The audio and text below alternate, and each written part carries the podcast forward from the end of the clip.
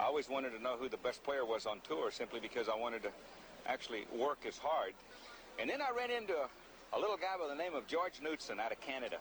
And I watched him hit the golf ball. I watched him with the white stance, taking the club back way inside, releasing the club. Hello and welcome to a brand new edition of the McKellar Golf Podcast. My name is Lawrence Donegan and I will be joined very shortly by my co-host Mark Cannizzaro of the New York Post and our guest Ian Carter of the BBC. It's a jam-packed show this week, all sorts of news going on in the world of golf.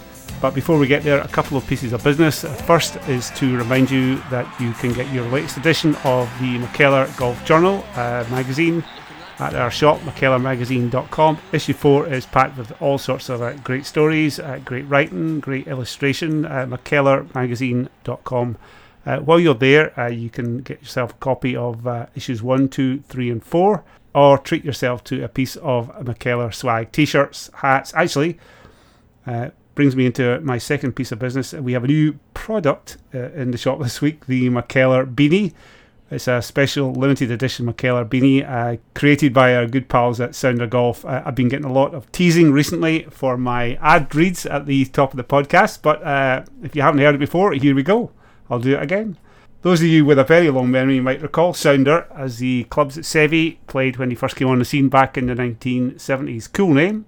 It's been reborn as a brand for people like you and me, people who read McKellar, love McKellar, and hate that let's play what the pros play mentality of the golf industry. Uh, they sell stylish and hard wearing clothes that look great on the course, in the office, and it says here uh, for dinner out on the town. Well, that's not happening right now, but it, uh, one day it will, so get your sounder gear uh, for when that day comes. They've also launched a tour quality three piece golf ball that arrives packed loose in an 100% organic cotton bag. Less packaging, more efficient shipping, and therefore better for the planet. It's all available at www.soundergolf.com. That's www.soundergolf.com. There's free shipping in the UK when you spend £100. Uh, they can also ship to Europe and the US with free shipping worldwide on orders over £200. Oh, and here's a bonus uh, if you enter McKellar15 at checkout, you'll get a 15% discount on your first order. That's McKellar15 uh, at checkout, 50% discount on your first order. Anyway, that's enough of that. Enough selling, enough business. Let's get on with the show. Mark Cannizzaro, how you doing? I'm doing great, Lawrence. How you doing today? Uh, pretty good. Hey, Mark, uh, we've got a, a jam-packed show, jam-packed podcast. Not a show; it's a podcast. Uh, so we're not going to have the witty badinage at the start of the podcast. We're going straight into it with our special guest, Ian Carter, BBC's golf correspondent. How you doing, Ian? I'm very good. Uh, hello, guys. How are we doing? Ian, thanks for joining us because I know you'll add a little intelligence that Lawrence and I will not be able to provide for our. I, might be, I might be struggling with the badinage, though. Uh, well, there you go. Well, actually, when the guy from the BBC's on, Mark, I stand up and salute. You know, I, I feel, you know. Here, no, I, I, was being serious. So, phenomenal uh, amount of. I can't believe it. Uh, we didn't even, you know, we didn't even line up the news for the podcast. The news just happened. So, so here we are. Um, I guess we should start, Mark, with the uh, with the announcement today. I'm calling it up here because it's quite complicated for a for a couple of doofuses like us. That the R&A and USGA have basically called time on golf equipment. Is that a fair way to put it, Ian? Do you think? Um, I, I, it, yes, I think I, I, think ultimately that's where we're we're getting to. It, it is a slow process. It has to be a a slow pro- process. But you know, there's a there's a couple of things happening. One, we know that basically from from the beginning of March, you're not allowed to have a driver any longer than 46 inches. Current limit is 48 inches. We know Bryson DeChambeau was experimenting with that extra length on the driver to try and get extra length off the tee. That is that is going to go basically, um, and they have signalled now their interest in coming up with a ball that doesn't go as far or golf clubs that don't propel the ball as far going forward. But they have to go through what you know. I mean, the, the, the number of tweets I've read today saying about time to why does it have to take so long? Well, it just does. It's really a very very complex process that they're going through. Um, and yeah, I think I think we can look at today and say, right, this is this is a, a, another drawing of a line in the sand, and we are heading towards the ball being reined back, and, and not before time. I think an awful lot of people would say. Um, does this cut through for uh, for your audience, Mark? This kind of stuff, equipment stuff? Not really. Uh, it, for our, for our New York Post audience, maybe not. For the U.S. audience, to some degree, yes. Um, I mean, let's let's be honest. The game. I mean, when we look at where things are going, and it's funny because the 48-inch driver, which was uh, which was uh, much the talk at Augusta in November when we were at you know the last Masters, uh, that Bryson was experimenting with he he didn't end up using it that week, I believe. I believe he, he was no, experimenting with it in in in in uh, in practice rounds, but it didn't do him any good. He didn't. I, I don't believe he used it in the tournament. Am I correct? No, he didn't. No, no, he didn't. Yeah. So, but I, I, I mean, listen, the, the way the game is going, as Ian said, it's a very complicated situation here because I, I've never been a fan of the ball being you know being dialed back uh, in terms of universal golf because you know the the bigger, the greater uh, concern, for lack of a better word, for the game of golf is growing it not just in tournament golf, but you know, for knuckleheads like you and I that go out and play, and and and, and the people we play with, and, and we don't, you know, we know we're not going to be hitting at 300 something yards, but we don't want to hit, be hitting some dead balls and losing 30 yards of distance either as amateurs. So it's it's a complicated issue, but it's weird. I was just thinking about this before we went on the podcast. You know, obviously some of these golf some of the greatest golf courses on the planet you know are being rendered obsolete because of how far the ball is going and, and the 48 inch driver if it's going to go into play and and all of the technology advances and i was thinking to myself it's weird i don't know it just came to me two of the greatest things that i look at that tiger woods amongst all of his accomplishments. Not not the majors necessarily, but I always thought his cut streak was the most amazing thing I've ever saw seen. But in, in a larger picture, you know, his consecutive cut made. But in a, in a, in a more in a smaller picture, Ian and, and Lawrence. I remember the year that he, he he played and won at St Andrews for the first time, the Open Championship, and never hit a ball into one bunker the entire mm-hmm. week. And I and I know maybe that's a little bit golf nerdy, but I thought that was one of the most amazing accomplishments. That's certainly way before the equipment started becoming advanced, and, and guys could blow the balls over these bunkers now that were that were you know designed to, to be you know uh, hazards. And you're not going to you know if, if unless we do something about the length, we're not golf course like St Andrews for an Open Championship. Unless they go and move these bunkers or start moving the tees down to, you know, you know, into the into the the sea, you know, it's it's not going to play properly. So it is complicated. I know I just rambled and I apologize, but it's it, the complication to me is is is where are you going to do this? Is it just going to be tournament golf? Are we going to dial back the ball and, and the equipment for for the amateurs as well? Because I think that's a bad thing. The uh, well, actually, just to show I did a bit of research for this podcast. So, if reading the press release, there seems to be uh, they identified two areas of discussion. The first one takes care of your uh, concern, Mark, which is broadly speaking bifurcation. Um, so the, the so way it's amazing the, the wording of this this stuff. Uh, we have identified two areas of discussion: uh, the use of local rules. Essentially, that is bifurcation. That would mm-hmm. uh, that would specify equipment that would result in uh, shorter distances in specific cases. Essentially, it's just saying, "Hey, masters, uh, there you go. Uh, if you want to get rid of the 48 inch driver uh, for this year, you can certainly do that because um, our consultation period on that finishes on March the 4th.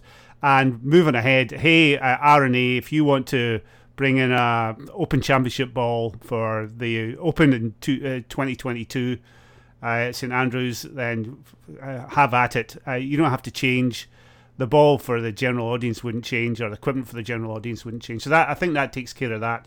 Uh, I, am not sure, Lawrence. To be honest, um, I I, th- I, think that the use of, of local rule is is um, is is to sort of take care of uh, the fact that it's not in the standard rule book that that is is there now. So it's to take away the need to completely rewrite the rules of golf. And I would expect, I'm a bit more with, with Mark, I, I would expect it to, to actually come in certainly across the board of the professional game. Yeah. And from what I heard from Martin Slumbers today, so you, you then take that into elite amateur as yeah. well. And then where do you draw? Then where where is the law, line drawn? Is it our, where does it go for our monthly medals and, and that sort of thing?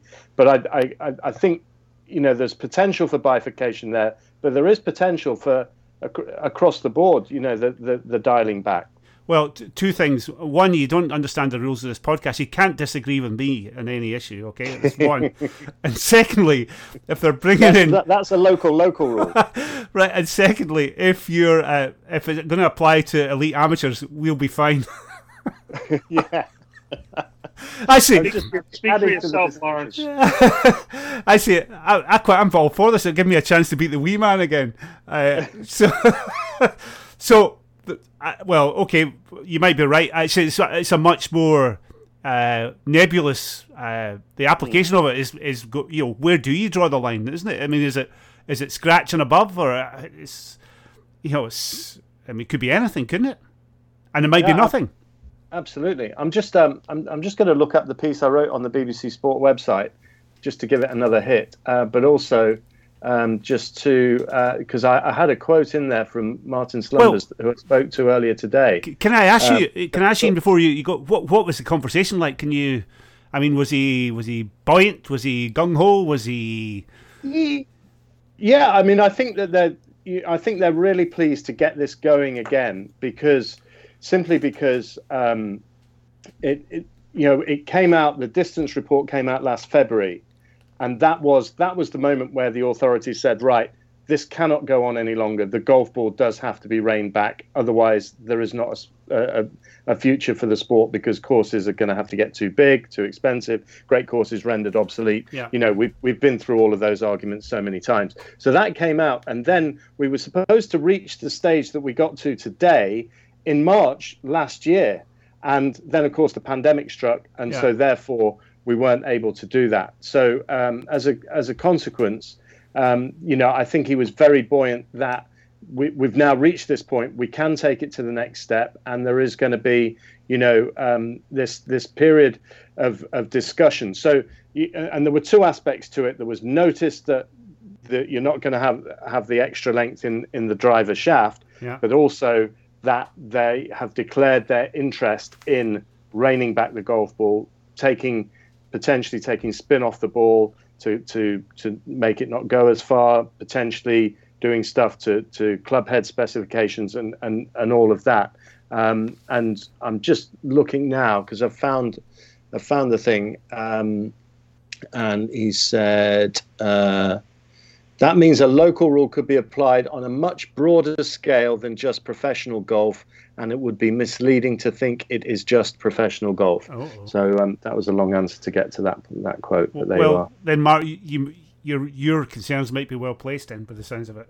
Oh, who, I think that's a, I think that's a dangerous place to go. To be honest with you, I really do. Uh, because, I mean, we, you know, I, I, I'm I'm going to use the word we. I'm not saying all of us on this call, but you know, so many amateur golfers, you know, I mean, they're drawn to the game and are becoming more drawn to the game because the equipment makes it makes the game easier to play. You know, for the higher handicap and and being easier to play means being able to hit the ball a little bit longer and straighter, you know, with the, with the new drivers and Yeah. things like. And I think that's a dangerous that's a dangerous game that golf is playing if you're going to let that bleed into you know the regular play. But as as Ian said, where do you draw the line? You know, are you drawing the line at amateur at just professionals? Are you drawing it at amateurs? Are you are you are you only doing it at certain professional tournaments, only major championships? I don't, you know what I mean. There's so many ways to go here. Right now, I mean, they're talking about the fact that you know, as soon as Augusta in April, you know, they may be they may be dialing some things back, which is fascinating. But you know, if, if that bleeds into the public realm, I think that's a dangerous game for golf to play. well, the length of the length of club thing, I- think that's the easiest target, isn't it? Because there's nobody nobody out there playing 40, 48 inch uh, uh, drivers with 48 inch shafts, so they can just do that, and that there won't be a there'll only be an impact at the pro level. I mean, because there's no amateurs out there playing drivers that length. The um, a couple of things actually, Ian. Um, I want to ask you. Um, obviously the COVID, the timing, but uh, our old pal Huggy was always uh, he always made this point that the the Open Championship, the 150th Open Championship at the Old Course, w you know, the R&A were petrified. They were thought they were scared that somebody was going to get out and shoot 58 three days in a row or whatever, and there was a real danger. I wonder if that looming on the horizon has really uh, put a rocket up their backside. I think there's a it, because look what happens at the Open. I mean, the last Open was played on four different courses, wasn't it? There was a there was a there were, well, there was there was a tee on the on the Himalayas putting green. There was Yes, a second. yeah, there was a tee on on the Eden. Uh, there was a tee on uh, what was the one on the Eden? Well, the tee on the road hole, the most famous par four, and what isn't is on the driving range. That's on the driving range. I Yeah, mean- yeah, and yeah, and I, I think I, I'm not sure it, it was specifically the the the potential of, of you know ridiculously low scoring uh, that was that that has has driven all of this, but I think that there has been a strong feeling certainly over the last two or three years, um, and and you know it coincides with Martin Slumber's reign. It also coincides, I think, with with Mike Davis's reign, which of course is coming to an end uh, fairly soon at the USGA. That they they really wanted to do something about it. And going back to to, to my point, I think we earlier about the complexity, and I think Mark has really illustrated it right there. You know, which manufacturer is going to be prepared to produce golf balls that don't fly as far, go- drivers that don't hit the ball as far? Um, you know, how are they going to sell those to, to people who've already, book, you know, spent five hundred dollars or whatever it is on on you know drivers that they they enjoy hitting? So it's a really difficult thing. And also, the PGA Tour and the European Tour have been really steadfast. They don't want bifurcation and they don't want it reined back. You know, I'm convinced that Keith Pelley um, believes that it is a genuine spectacle to have players like Bryson DeChambeau coming to European Tour events and smashing the ball 350 yards. So these are these are conversations that have to be won by the R&A and the USGA, and it's not going to be easy. Well, part of this, Mark, part of this, the delay in all of this, because I remember doing golf ball stories in 2005 in the Guardian, you know, so even 15 years later. I mean, Geoff Shackelford set up his website and he was banging on about this stuff in 2003. I mean, it goes back a long time. Um, and it's only just happening now. I I wonder. I, obviously, the, the threat of lawsuits has been been kicking around because if I'm Mr. TaylorMade or Mr. Ping or whatever, I'm not very happy about this. What do you think the manufacturers will, will say, Mark? Because I haven't seen. Have you seen anything? That, has anybody said anything this morning about it? I have not seen any manufacturers come out publicly and say anything, but I mean, you can imagine Oh. behind the scenes there must be incredible pushback here, without question. And uh, um, listen, I, I, I, you know what, what, what Ian just said, what, in your reference to Keith Pelley, for example, and I, I, I would, I, I would guess to say that you know that Jay Monahan would feel the same way here with the with the USPGA Tour. I mean, in not to be uh, at the at the risk in our politically correct world, as everybody always says in baseball and everywhere else, chicks dig the the long ball, Yeah. right? So that's kind of, I mean, that's what draws people. That's why Bryson DeChambeau is the is made golf even more fascinating, whether you're an old school or you know hardliner or not. You can't take your eyes off of him, you know. Whether you, and and and that's just the way the game is going right now. And and I don't think I don't think anybody that is that is smart enough to know how to market this game, uh, Pelley and, and, and Monahan being two heads of that, so to speak, um, is going to want to dial that stuff back that much. I, I just don't see that happening. And, and, and in answer to you, Lawrence, I mean, these equipment manufacturers are a pretty powerful entity in the game, I, I think, behind the scenes. And I, I don't I, I don't see how that's going to work. I just don't see it. I, I think, the, you know, I. I was uh, so I kind of went on Twitter just to find out if any manufacturers had had reacted to this, and the only manufacturer story I got on Twitter this morning was that uh, the venture capital fund that owns TaylorMade is trying to sell the company. So I don't know if the two things are connected. Uh, it's going to be uh, uh, it's going to be so interesting. Well, for for for nerds. But by the way, Mark, uh, not everybody, uh, not everybody likes a long ball. I mean, a lot of people you go back again it's been talked about a lot tiger at the president's cup at royal melbourne was a master class in finesse and shaping shots and lots of people found that extremely entertaining so uh, i mean i wouldn't say that there's, uh, everybody loves a long ball i think I, yeah, Lawrence, I, I'm sorry to interrupt. I agree with you on that, but I would say that, and, and I was I was being very general there. yeah yeah And I think maybe the long ball element maybe more draws the, the much more casual sport fan into golf than maybe the hardcore Yeah. people like ourselves. Like I, you know, I mentioned myself. I, I still remember Tiger never hitting a ball into those Yeah. into a bunker. I, I don't know what there's a hundred and something bunkers around St Andrews, the old course. And I, I still remember that moment. And I've covered, you know, I, I don't even know how many majors, a hundred something, whatever. And So I understand what you're saying, but I do think that both of these tours, the European tour and the U.S. and the PGA tour, they're trying to draw more people in than just you, me, and Ian that are really into it already, right? Yeah. And I, and I do think the long ball and, and the Bryson DeChambeau and the length factor, I do think draws more people in who maybe aren't necessarily, you know, hardcore golf people. That was uh, more the point I was making. Uh, and, and, well made, I guess. Um, the uh, here, Ian, uh, this is so. uh, Martin Slumbers, how long has he been in that job? Uh, what a revolutionary figure he's been. Correct? Uh, yeah, I think he's been. I think he's been really progressive, um, and I think if you look at the way that he has uh, treated the women's game and um, the women in golf charter that, that that has been set up, the fact that I've just I've been involved in a Twitter conversations about uh, the, the, thing I hate is is um, is ladies that. golf. I saw that, yeah. and you know it's women's golf, and um, and I, you know I I just get rid of ladies from golf, full stop.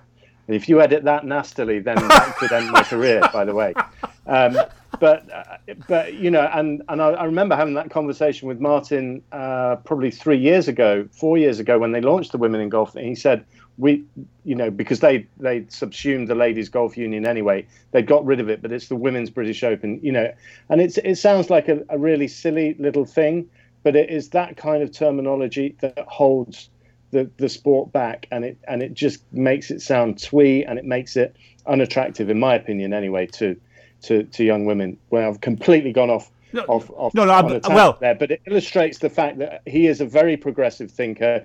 He comes from a very grey corporate background. He's a very good golfer.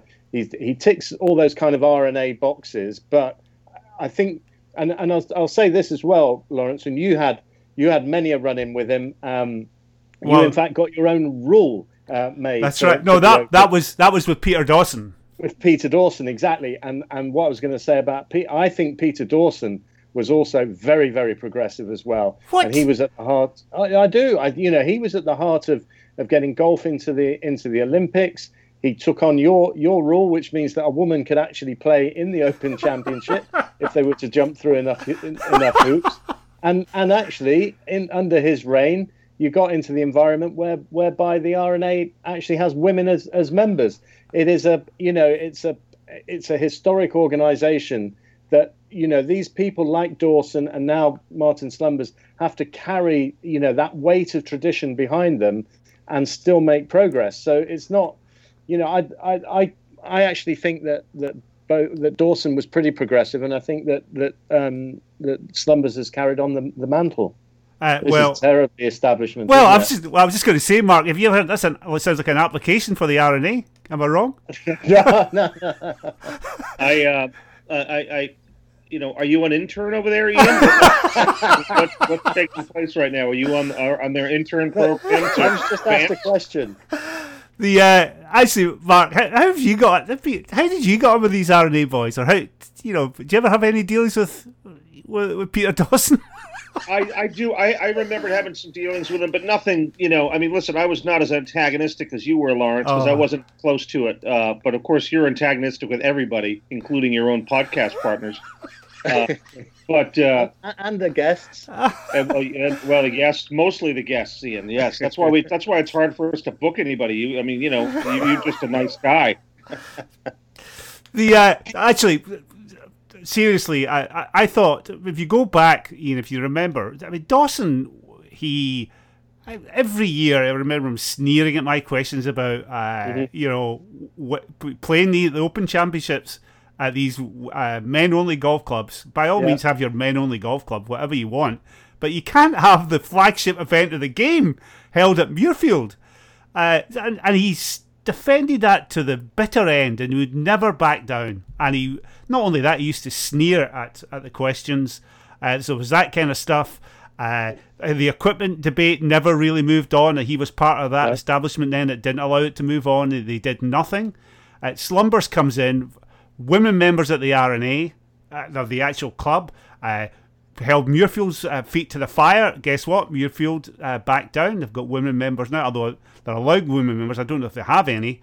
Um, and and now we have slumbers moving moving along with this uh, equipment thing. I, I think he has been. Did, did didn't women members at the R&A come in under Dawson's reign? I don't think so. No, I'm. I'm well, maybe.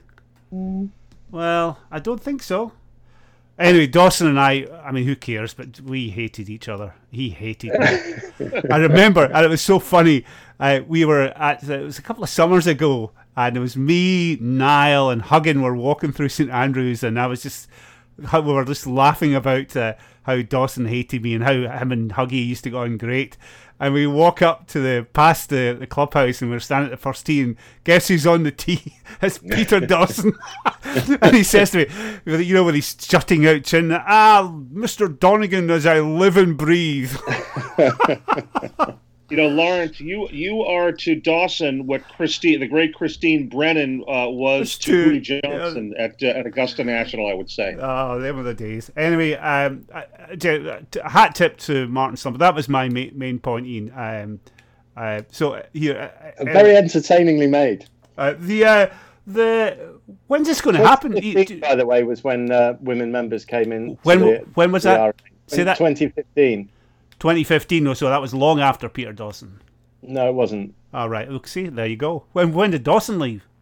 Uh, so the R&A named Martin Slumbers as the new chief executive in October 2014, Uh huh. and then there was a six-month transition period. So I think it's fair to say that the just in the just in the interest of of, um, of accuracy, that all the manoeuvrings and machinations that enabled women to become members at the R&A happened under the reign of Peter Dawson. Um, And Peter Dawson also sponsored you for for uh, no. I'm just, I'm just I, you know, I, I, I accept an awful lot, and I think, I think that Peter Dawson gave gave the impression of being the, you know, the the crusty old guy, and you're absolutely right about him, you know, standing firm on Muirfield and that sort of thing, which, which, you know, I, I, I could not agree with at all. But beside, behind, behind that facade, I think he did a lot of very progressive things, like drug testing in golf coming in widespread. Ah, don't get me started fact- on that. The, the fact that the fact that golf became an Olympic sport, which I think is, is massive for golf, and as I say, the, the the R&A thing. So I just I'm just cutting him some slack. That's all. Okay. Just in the interest of balance and entertainment. Fair enough. Uh, here, uh, what, what? Uh, so there'll be the 40 inch. The Augusta National is going to take advantage of this uh, driver thing, aren't they, for this year's uh, Masters? That that's Well, going to happen. unless someone comes up with an argument between now and Yeah. March the fourth, it's in. Yeah, and So- then uh, what do you think? The I think the consultation period ends. I can't remember. Is it the end of the year? Uh, November the second. Right. So, wh- wh- what's happening next year? What do you think? Do you think we'll be playing under new rules, or it won't be next year because it, the consultation period will be over, and then there'll be another year or so, or a couple of years to. Yeah, it's going to be slow progress, Yeah. I think. Um, but you know, th- I think that the meetings that are going to going to be happening between now and November are are going to be very intense, and it's a it's a vital period. Uh, anyway, we'll see. A big, it's a big day. Uh, do you think It's a pretty big day for golf, Mark, isn't it? This all this stuff. I mean, I th- did we mention? that? Well, I mean, that, this is the the bullet. The bullet has been bitten, and that's it. We're off. We're off and running. Well, it's, it's going to be fascinating to see how quickly these. I mean, these things do take some time, as as Ian said, and um, and and and as you mentioned, Lawrence, I, you know, the driver length issue is not that big of a deal right now because nobody's really gone to the 48. You know, Phil said he was going to experiment with it. Bryson did bring it to Augusta, never used it, so that's not that huge of a deal. I think once we, if we get start getting into the ball, you know, which which I, I, I you know, that that's going to be that's going to be an interesting dynamic if, once we start dialing the ball back. I think that's the which is funny because it that's something that Jack Nicklaus has been railing on, as you know, for uh, 10, 15 years. It seems it seemed to me that every one of those sit downs, the state of the art, uh, state state of the game sit downs we would have with Jack at, at, at Augusta, you know that uh, that Wednesday late afternoon Yeah. uh, in the media center. Uh, you know, he would get rolling on the ball, no no pun intended, and just you know rant about it and, and how you know it needed to be dialed back and et cetera, et cetera. So you know that's all now coming closer to fruition, but I, I don't suspect it's going to happen too that quickly. Uh, well, at least he was talking about the ball. He wasn't talking about politics, so we should be grateful for that small mercy. Here, we'll move. We'll move on quickly. Uh, Uh, we've got a lot of stuff, and we've only got 20 minutes left. Uh, Ian, uh, you, what's it called? This tournament in Saudi Arabia? What's the actual title? Is it, it the... is the Saudi Saudi International, powered by SoftBank Investments Advisors. now, I, I just make the point that I usually get somewhere between 20 and 30 seconds for my sort of voice piece updates that I do for the BBC Radio. So if I if I put the name of the tournament in, I've not got much much time left, have I? So what do you shorten it to? What do you do? You call it Saudi? Uh... It'd be the Saudi International. I would shorten it to the Appearance Fee Open. How about that? do that. Here, uh, that might be pretty accurate. What do you? Uh, what do you think in appearance fees? What do you think the numbers are, Ian? For, I mean, the field is uh, just. What's the field that you were talking about earlier? What's the field? It's phenomenal, isn't it? Yeah, I mean, if you, I mean, you've got you know the the elite of the of the European tour. You know, the kind of main main rump of the of the players. But then you you look at the the sort of uh, marquee TV groups. So you've got Mickelson playing with Fleetwood and Wiesberger, Garcia playing with Finau and Lowry, DeChambeau playing with Matt Wallace and Justin Rose, Dustin Johnson playing with Westwood and Hatton, Kevin Na is there, uh, Martin Kaymer, uh, Ian Poulter, Danny Willett, Viktor Hovland. I mean, what's Hovland doing? He played in, in Abu Dhabi. He then went to the west coast of, of America, played Torrey Pines. Now he's gone back to the Middle East. I mean, that's that's some air miles. Uh, Casey is there, um, uh, somewhat contentiously, having said two years ago that his conscience wouldn't let him play in Saudi Arabia. He had a, a pretty um, uncomfortable press conference today, I think it, it must be said. Bob MacIntyre, who's going great guns for for Scottish golf at the moment. Graham McDowell's the defending champion. Ernie Els is there. Jason Kokrak. I mean, it's um, well, you know, there's, there's some, a lot of Americans over there. I think Mark's absolutely right. You know, it is the the appearance fee open, the appearance fee invitational. I mean, you're forgetting the Masters champion is there, and Dust and and, and Bryson DeChambeau is there, and Patrick Reed, who's uh, yeah. news again, is there. I mean, it's it's. You know, I, I can't imagine them. I, I would love to be a fly on the wall at the accountant's office to see what those checks that are being cut. a couple of things, uh, Mark. I thought Ian was going to read out every single player in the field there. Well, when he got down to MacIntyre, I was starting. To, I was scuffling a little bit. I'm not going to lie to you. World number forty-four. I'll have you know. Uh, actually, incomprehensive. Uh, Ian, uh, what, MacIntyre, what do you think? Is he the absolute real deal? Do you think? Because I watched it on Saturday night here in the West Coast. God, his short putting was brutal. Absolutely. Oh, yeah, I mean that that that to me was was was quite worrying. I I was listening to him today and and he was sort of reflecting on that. He missed. Um, a, I mean, he does. He does look really, really good. Um, the quality of his ball striking. There is. There is. I think there's. The Aussies would call it a bit of ticker about him. I think there is something that suggests he is going to be very, very good. Um, whether he's going to be great, that's another question. Yeah. But um, when you got to, to, you know, he was in contention there. He could have sewn up his whole year um, I mean, as you say, he's gone to 44 in the world. A victory would have taken him even higher. He'd definitely be in the Masters and so on and so forth. And then he missed a very short putt. The one thing, I, you know, I, I would admit the greens were were tough, yeah. but he missed a very short putt on on the eighth. It lipped out, and then he three putted 10 from three feet when he had that three footer to move to within a shot of of Casey, and then it really would have been um, but potentially a very very interesting closing eight holes. And and after that he was he was done really. Um, and you know people will say you know we're we're always very kind aren't we? We'll, we'll say to these players um, oh, that you know that's a, that's a big learning uh, experience. But it's also potential scar tissue oh. and it, how he copes with it how he bounces back uh, is going to be very interesting. But you know third place another decent finish did you see it? It'd be in the middle of the night for you, Mark, wasn't it? So you probably didn't see much of it. I didn't really get a chance oh. to watch, and I'm I'm I'm uh, knee deep in Super Bowl uh, yeah. football stuff right now. So it's been my it's taken a little bit my of my golf attention away I, the last days. I cover. I swear to God. I mean, the three putt and ten. Oh my God, that was mm. just. And you never looked like holding any of them, did oh, you? Oh Jesus! You're, you're, worrying about the third putt as well. But yeah, actually, uh, the third putt just snuck it. Well, it didn't just sneak in, but it. Yeah. Side and, door uh, Mark, uh, I mean, it was like you. I'm no, no offense, mate, but it was. Oh, come on. the uh, just on the uh, this was phenomenal. Uh, golf journalists get, I mean, us three excluded, get a lot of abuse for lobbing up softballs. Uh, and I, I, hate, there's nothing more boring in a podcast than somebody reading out a transcript. But you mentioned earlier there, Ian, that Casey had an awkward press conference. Uh, mm. Uh, hat tip to Neil McLennan, the uh, golf writer for the Daily Mirror. He gets, uh, he asks Casey why why two years ago he said he wouldn't play for whatever human rights reasons or whatever, and he's here uh, this year. I, I, guess we can all. Uh, it, I don't think we're tempting fate or any libel lawyers would say uh, probably something to do with um, appearance money. Uh, I'm guessing for not just Paul Casey, but for for all of them. Um, so Casey, uh, so I'm trying to find the question here. So Casey gets asked, uh, you know, why did you, uh, why you come when you condemn Saudi Arabia? And Casey, uh, the answer's too long, but it's well prepared. He's a UNICEF.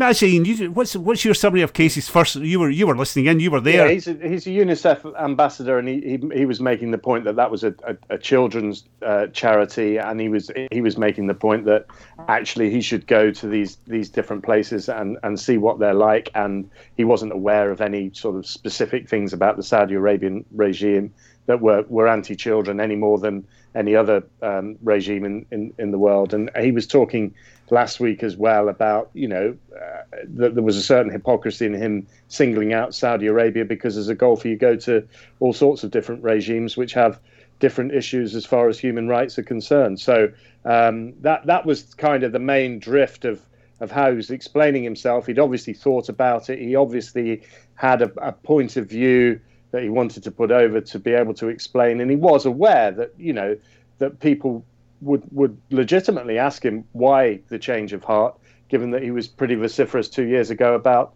um, making a virtue of, of, of not playing in Saudi Arabia. So then the follow up question. Uh, is quote uh, uh, you said in your statement i hope my participation will make a difference Amnesty International called golfers this week to speak up about human rights issues in Saudi Arabia. And since that statement in October, Loujain, I hope I, I, will probably mispronounce this, but uh, Loujain Al Hathloul has been jailed for five years for her activism. She was a, a well known human uh, rights activist, feminist human rights activist. Uh, so, would you like. Uh, uh, so would you like, as part of uh, trying, if you're trying to make a difference, would you like to condemn this? Paul Casey says, "Who who jailed her?" Saudi. Quite Neil's response: Saudi Arabia have uh, Paul Casey. Okay, Neil, this is the first I've read that. Clearly, I'm not well enough read on that particular topic. Clearly, with what I've just said to you in a previous uh, question, there's no question that that's not aligned with my beliefs, does it? Look, I don't want to go. Uh, I don't want to answer this week. I don't want this week to be about the situation. You know what I've just said in my statements to you. I think it's very clear you know my views. Uh, so basically, how on a scale of one to ten, uh, Ian, how awkward was this, and how I, I think it's funny reading it. Fifteen. Oh. I mean, it, it, was it was really it was a really awkward moment, and you know, as as you've alluded to, uh, most golf press conferences are in in in the journalistic world uh, on, on, the scale. They're they're at the they're at the comfortable end, aren't they? It's, yeah. I mean, certainly since you've you've come off the beat because you always li- liven them up, Lawrence. But um, no, this and you know, fair play to Neil. Uh, he'd done his homework and and he, he came in with very pertinent questions there, which you know Paul Casey. Bear in mind that he he'd just come into the press conference having won in Dubai last week with a massive smile on his face, you know, quite rightly, you know, uh, in, in celebratory mood after a great win in the Dubai Desert Classic, and and then, you know, and he, he knew he knew the topic was was coming, but I don't think he was quite expecting such a forensic level of questioning. And uh, I think he was very grateful to move on to the next question after he, you know, that you, you, read that you read out his answer there, and it was in real time. There are obviously a lot of pauses and ums and ers as he desperately tried to to come up with some kind of answer because it was a very very pertinent question. I absolutely here it begs the question, Mark. Most awkward press conference you've ever been in. Uh, can I? I'll just quickly nominate mine. It was the 2010 US Open at Pebble Beach. Tiger had just come back from the scandal, and Mark Reason, then of the Daily Telegraph, stood up and said, uh, asked him about uh, getting divorced or his, his relationship with his wife. and how that would affect his uh, golf that week. I swear to God, you could have heard a pin drop from New York. That was brilliant. I- what, what, what about you, Mark? I think mine, in a weird way, was in a little bit of defense of Tiger after the scandal, and, and it was the Billy Payne press conference. Uh. Ah, that- yeah. when, when Tiger came back to that Masters, and Billy Payne basically just scolded Tiger publicly. I mean, you know, I mean, again, we can all have our opinions, and obviously nobody condones what Tiger did in terms of you know uh, the the infidelity and and and, the, and smashing his family up, but who is Billy Payne to talk about? You know, we need our heroes to act to, to behave better.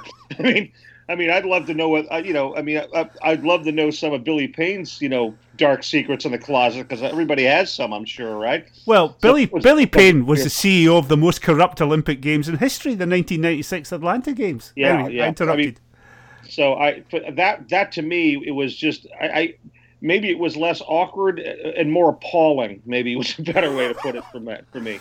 Yeah. It, it was one of those, was wasn't it, Mark, where you just you, you, you start looking looking side to side to other people in the room, saying, "Is is, is he really saying this? Is this you, you know?" It, you, you, it, well, it, that was for me the most awkward one, I think. Really? Do you not remember the reason? Question. T- Oh no, I do. Yes, Oh. Yeah, I remember that one. That was good. I've that got- was, There were was so many of yours, Lawrence, back in the day. I mean, you would you would you'd fire a fair in there, wouldn't you?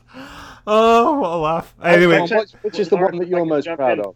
If I- I'm sorry to interrupt, but another great one was the Hootie. Was I brought up Hootie before, the former chairman of the Masters for uh, the, at, at, at Augusta, the the famous exchange uh, with with Christine Brennan, uh, and I believe believe he said, "Don't you lecture me" in his southern drawl when she was working him over about about that. That was of course that was the Martha Burk, you know, no Yeah, women yeah. members at uh, at Augusta period of time. Don't you lecture me. I never forget him saying that.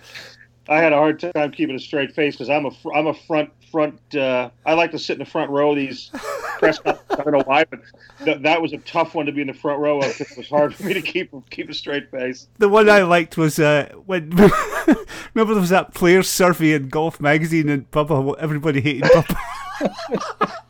So, Hi, Bubba. Lawrence Donegan. and, uh, uh, why does everybody hate you, Bubba?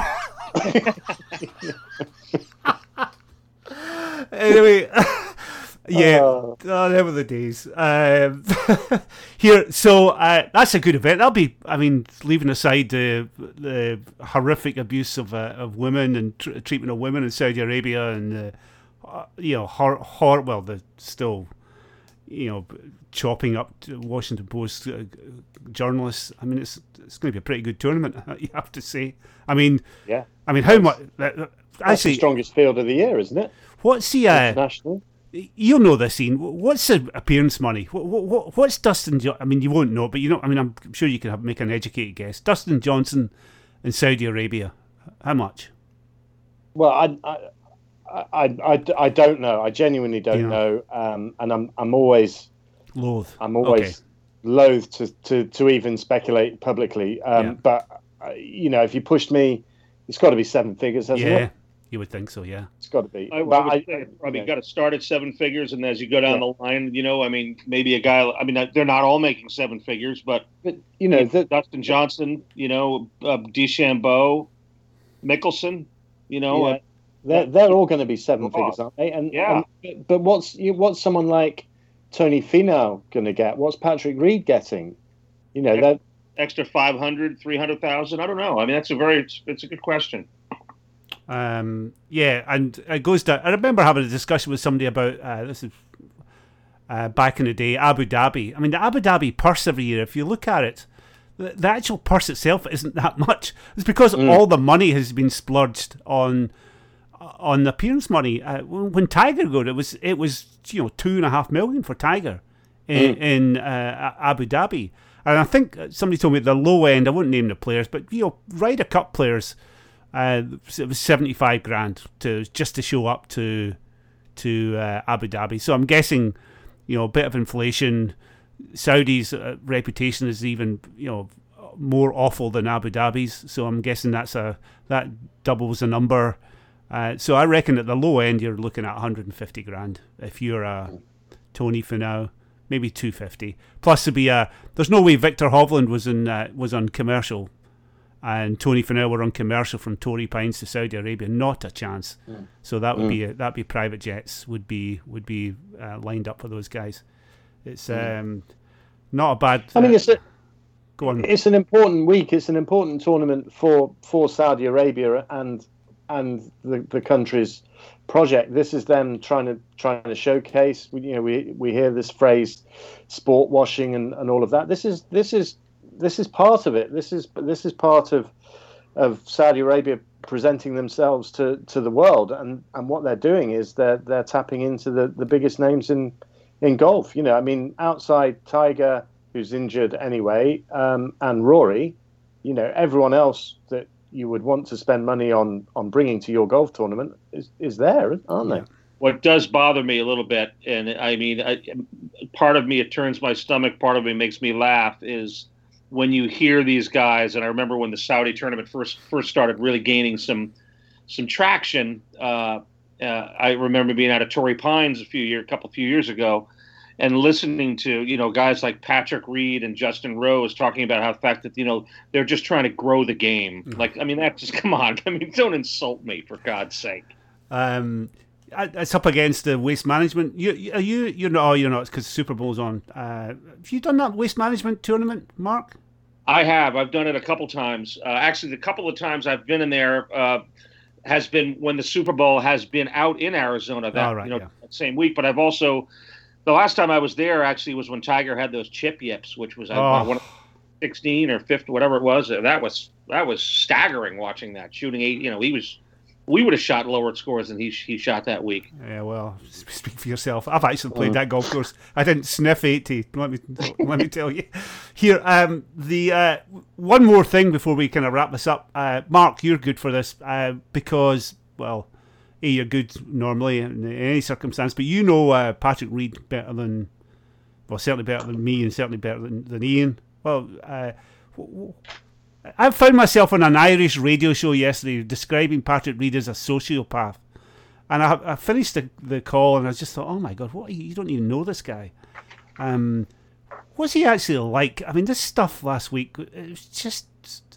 He went on to win a tournament, and amid all this furore and chaos, and he goes out on Sunday and just wins it by five. I mean, it, oh, the one, yeah.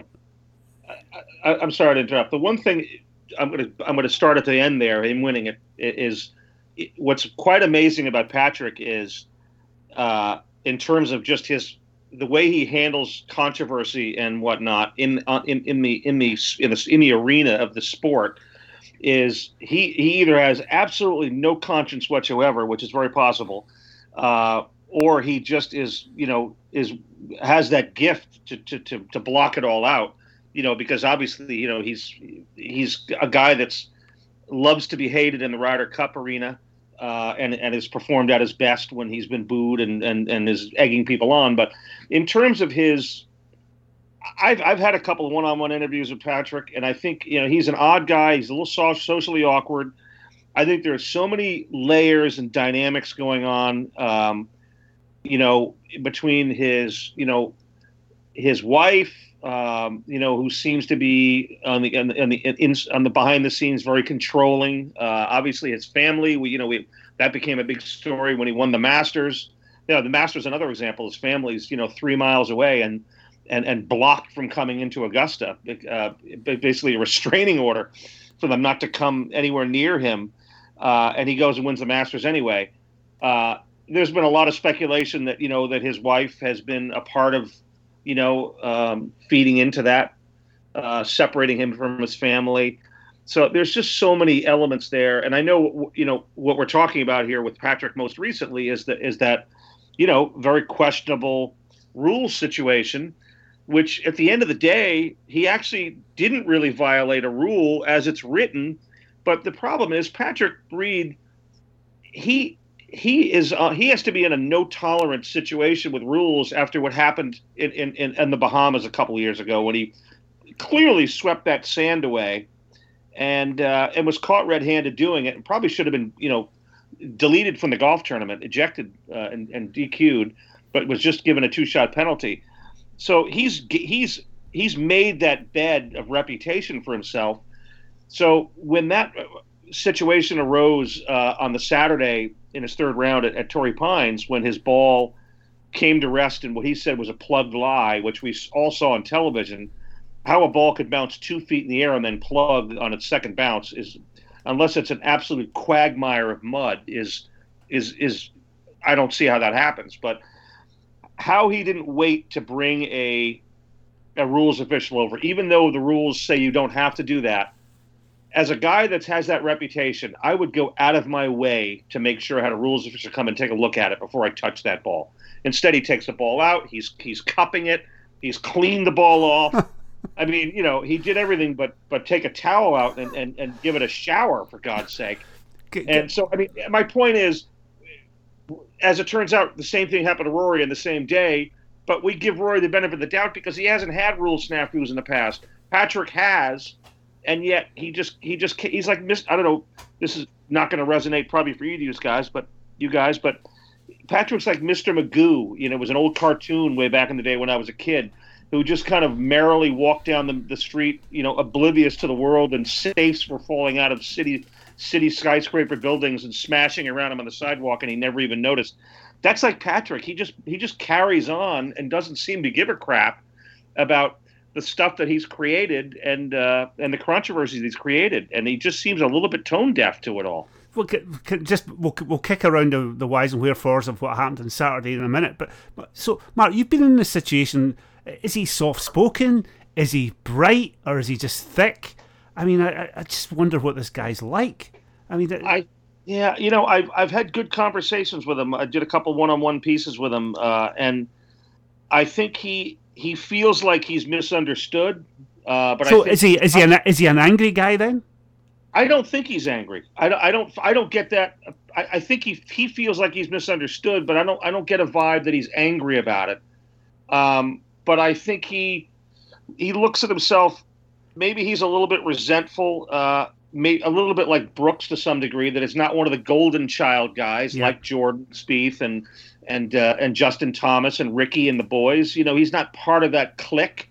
And I think, and you know, we and we've we've heard, you know, Brooks Koepka talk about that a little bit. As great as Brooks is as a, as a player, and I think I think he's a, he's a little resentful of that. Uh, Patrick is, but Patrick's very much a loner. It's him and his wife, and and and Kessler, his wife's uh, brother, who's his caddy. I mean, they, they kind of a, they run in a, in a in a in a in a group of three, and that's about it. There's not a lot of, you know, he's he does not a lot not a lot a lot of entourage and supporters hanging around him. It's it's just a, he, it's complicated. I, I don't have all the answers, but I've had very good conversations with him, and he has told me that he's felt like he's been misunderstood. Uh, and uh, uh, but he also on the in the next sentence says, "I don't care, and I want to be the villain. I like being the you know Captain America and the Ryder Cup villain." So, uh, you know, it's a very I'm not sure maybe if he even knows what he wants.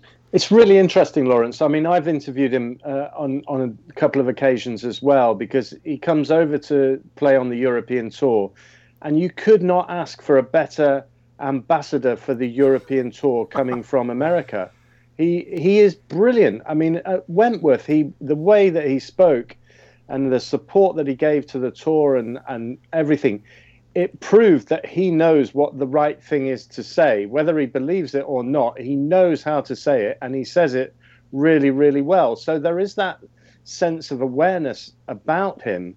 But I agree with ab- absolutely everything that Mark's just said. You know, he, he, he is he's a great interviewer. He's really engaging, but the way that he can land himself in controversy and then just put the blinkers on and not have it affect him in the slightest. If anything, make him play even better.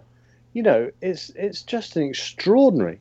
Yeah, I mean, uh, if you, Ian, if you look at if if that kind of peppering that he got after uh, you know, and and well after the controversy of Torrey Pines, you know, I mean, it was clear to everybody around the game that if he was going to go on and win that golf tournament on Sunday, it was going to be very awkward. I mean, I mean, mm the betting the betting companies here gave their gave people their money back. I mean, for God's sake, right here in the states. So, but I mean, any nine out of every ten players that is going to have that hanging over him or her in, in playing a final round is going to falter. I mean, that's going to be a that's going to be a distraction. It's going to be hard to overcome. And he goes out and blows away the field the next day, right? Um, the uh, I guess we shouldn't. Uh, I mean, the whole thing's been you know kicked over back and forth on the uh, you know the whys and wherefores and you know what should he been doing. It was clear. Actually, the CBS mark were really good on Sunday. They started their broadcast with you know Nobilo um, Faldo and even Ian Baker Finch all stuck the boot in on the you know his actual behaviour, palming the ball and just crazy. Uh, Listen, Lawrence, even Jim Nantz, who is like yeah. fluffy fluff, and I love Jim. I'm friends with Jim, but Jim does not step a he doesn't put a toe in controversy. And even on Saturday when this was taking place, he was raising significant questions because I did have the broadcast on and and, and you're right. I I thought CBS did. You know, so often these networks shy away from these things because oh. they, they, they want it all to be about the golf and the you know the trophy presentation and all the all the fluffy stuff. But I thought they did an excellent job. You're, that's a very good point there. And and I and I thought Nantz really, to me, was a guy who was he I, he would have been the first person. He was the one that was raising the question. I thought to to to to, to Faldo and the rest of the crew. And and and I thought it was a very very well done job. On your, it was a good point. Uh, my uh, the, next question I wanted to bring up, it, there's a lot of this going on on on on the PG and all the tours. You know, there was three years ago, Lucas Herbert dug a trench behind his ball in Dubai on camera. And, you know, here we are a couple of years later. He was on the European Tour social media last week, played the One Club Challenge with Tommy Fleetwood. I mean, this guy should have been ostracised for what he did in Dubai. I don't know if you remember that, Ian. But my, my point being is, back at, again, I sound like an old guy, but, you know, there was a time where there was a cadre of senior pros, Thomas Bjorn, Darren Clarke, Lee Westwood, who kind of unofficially policed this world. Remember when Monty, uh, the whole Jakarta thing in 2005? I mean, Thomas Bjorn and Clarke were uh, they had, the players committee they dragged them up Monty up in front of the players committee, uh, hauled him over the coals, and then issued a statement. Uh, mm. And now it all seems a bit too you know cozy. You know, Xander Schauffele said in response to the Reed thing on Sunday, you know, it was a mild mannered, well, it doesn't look very good. And this was a sensation that Xander Schauffele had stuck his, you know, head above the parapet. But you know, I wonder because there's more and more of this kind of stuff going on in professional golf, and I wonder is if it's because it's all too cozy and there's not a kind of a group of players who kind of unofficially police it. Is that a is that too Possibly, long? but I mean, you know, you had McIlroy at the USPGA making great play yeah, of, no. uh, of of making sure that when he could have given himself quite legally a better lie on a free drop, I think someone had trodden on his ball, hadn't they? Yeah. Um, and and he recreated a worse lie and made you know and made sure people knew about it in the same way as, as Darren Clarke did the same thing at the Irish Open, you know, in the in the wake after the the, the Monty incident, and that was Clarke saying this is how you should behave, um, and and and doing that. I I still like to think that there is that core of integrity running through oh. running through the sport, um, and that's why you know what disappointed me about about Reed was you know, this is we're we're you know he's he's been absolutely vilified, um, but everything that he did was in accordance with the rules. He didn't break a single rule in in the course of it all, but because he's got previous, because uh, of the way that he he did it and didn't um, go go through the protocols as thoroughly as he might have done. It, it, it just it just spoke to the fact that for Patrick Reed, if if he's done it to within the rules and the rules officials have said he's done it to the rules, it's end of story.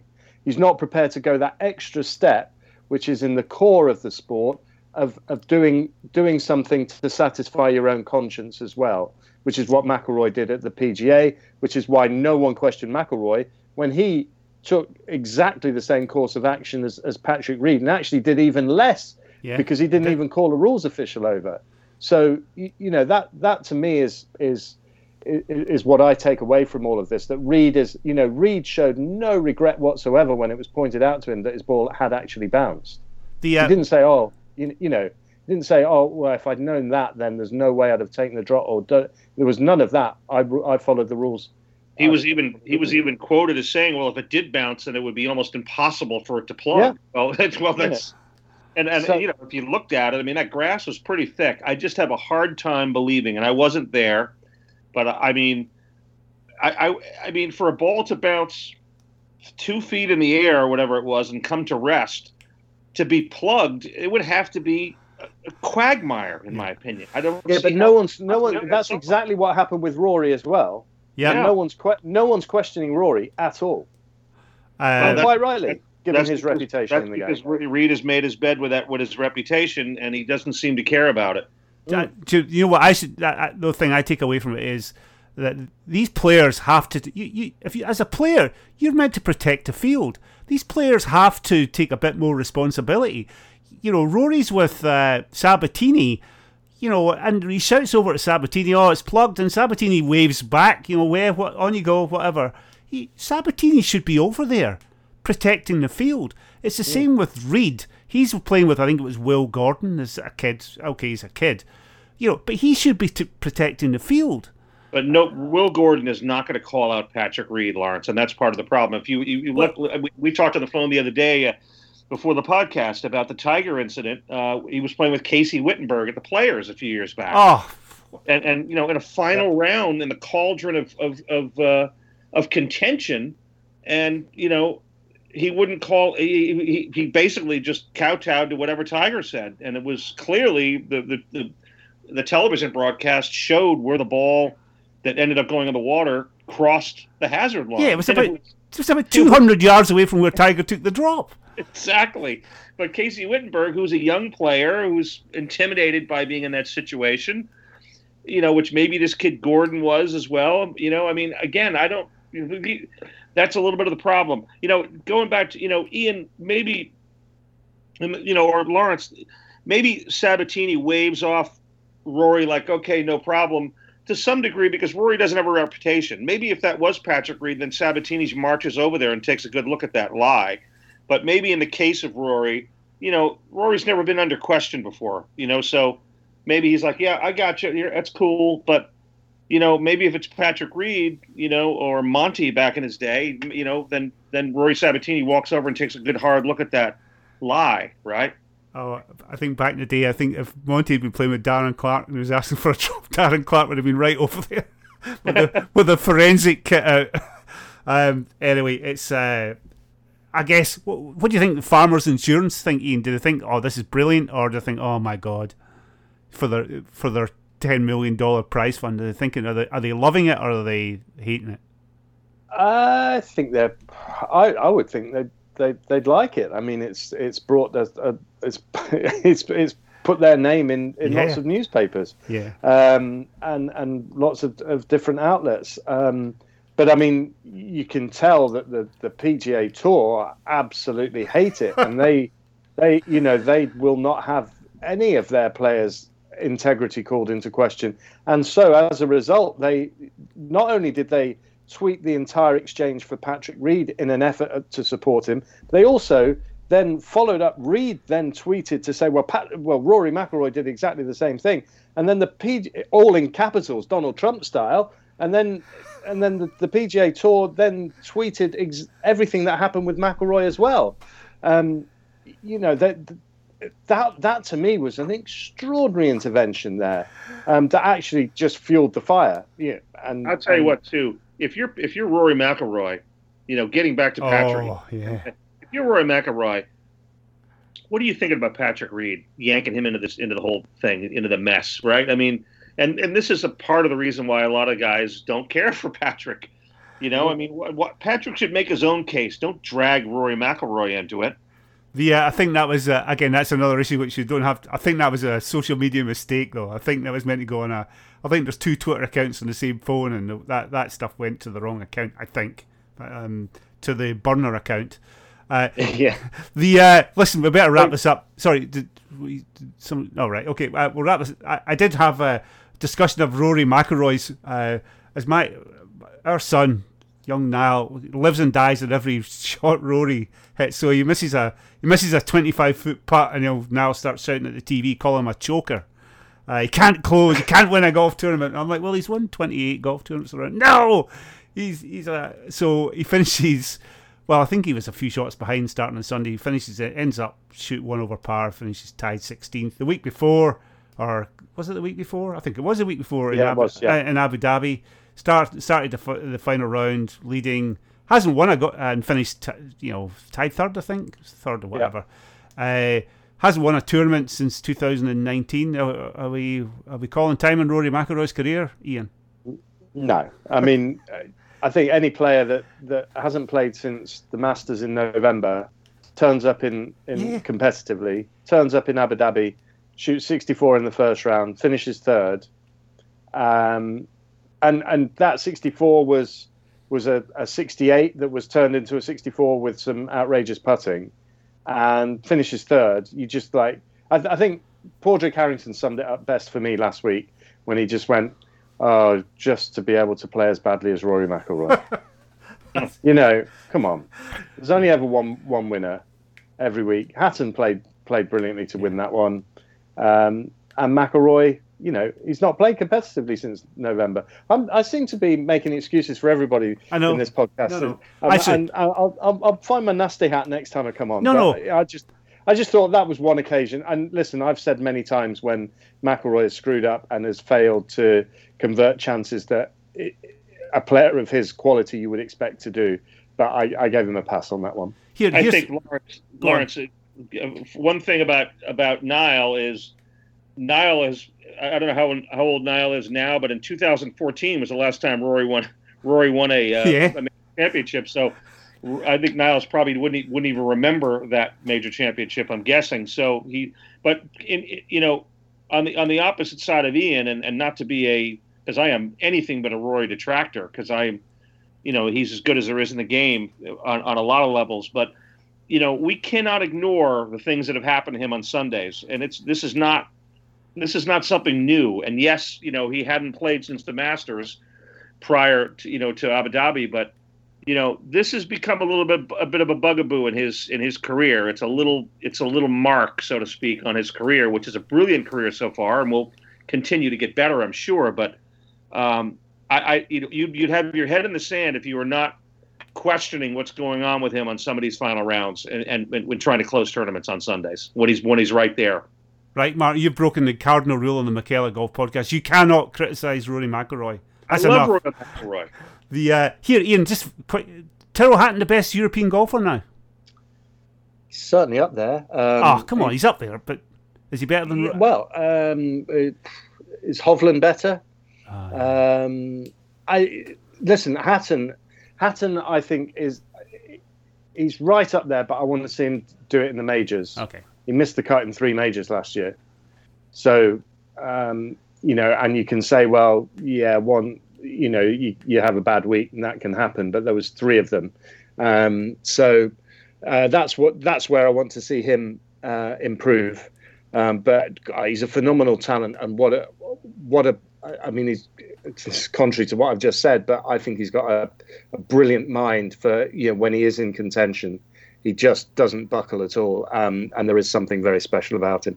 There you go. Uh, we could do this all day. Here, we better wrap this up. Uh, Ian, uh, brilliant to have you on. Uh, come on again soon. That was fantastic. Thank fantastic. you, pleasure. Right, uh, Mark, all the best, mate. Uh, thanks for coming on, Ian. It was great talking to you, and thank you, Lawrence, as always. Good. Uh, hang to have hang our- on a sec. I'm just getting a text. Uh, Um, there's a Peter Peter Dawson. He, wa- he wants to come on the next one. It's just come through. Tell him he's in. Right, see you later, boys.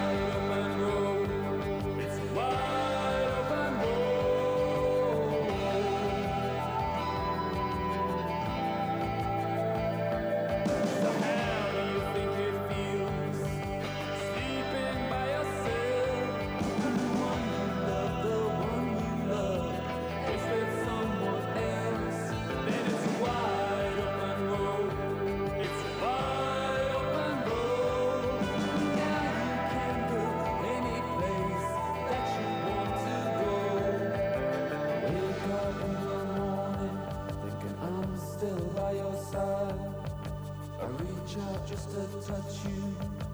Then I realize it's a wide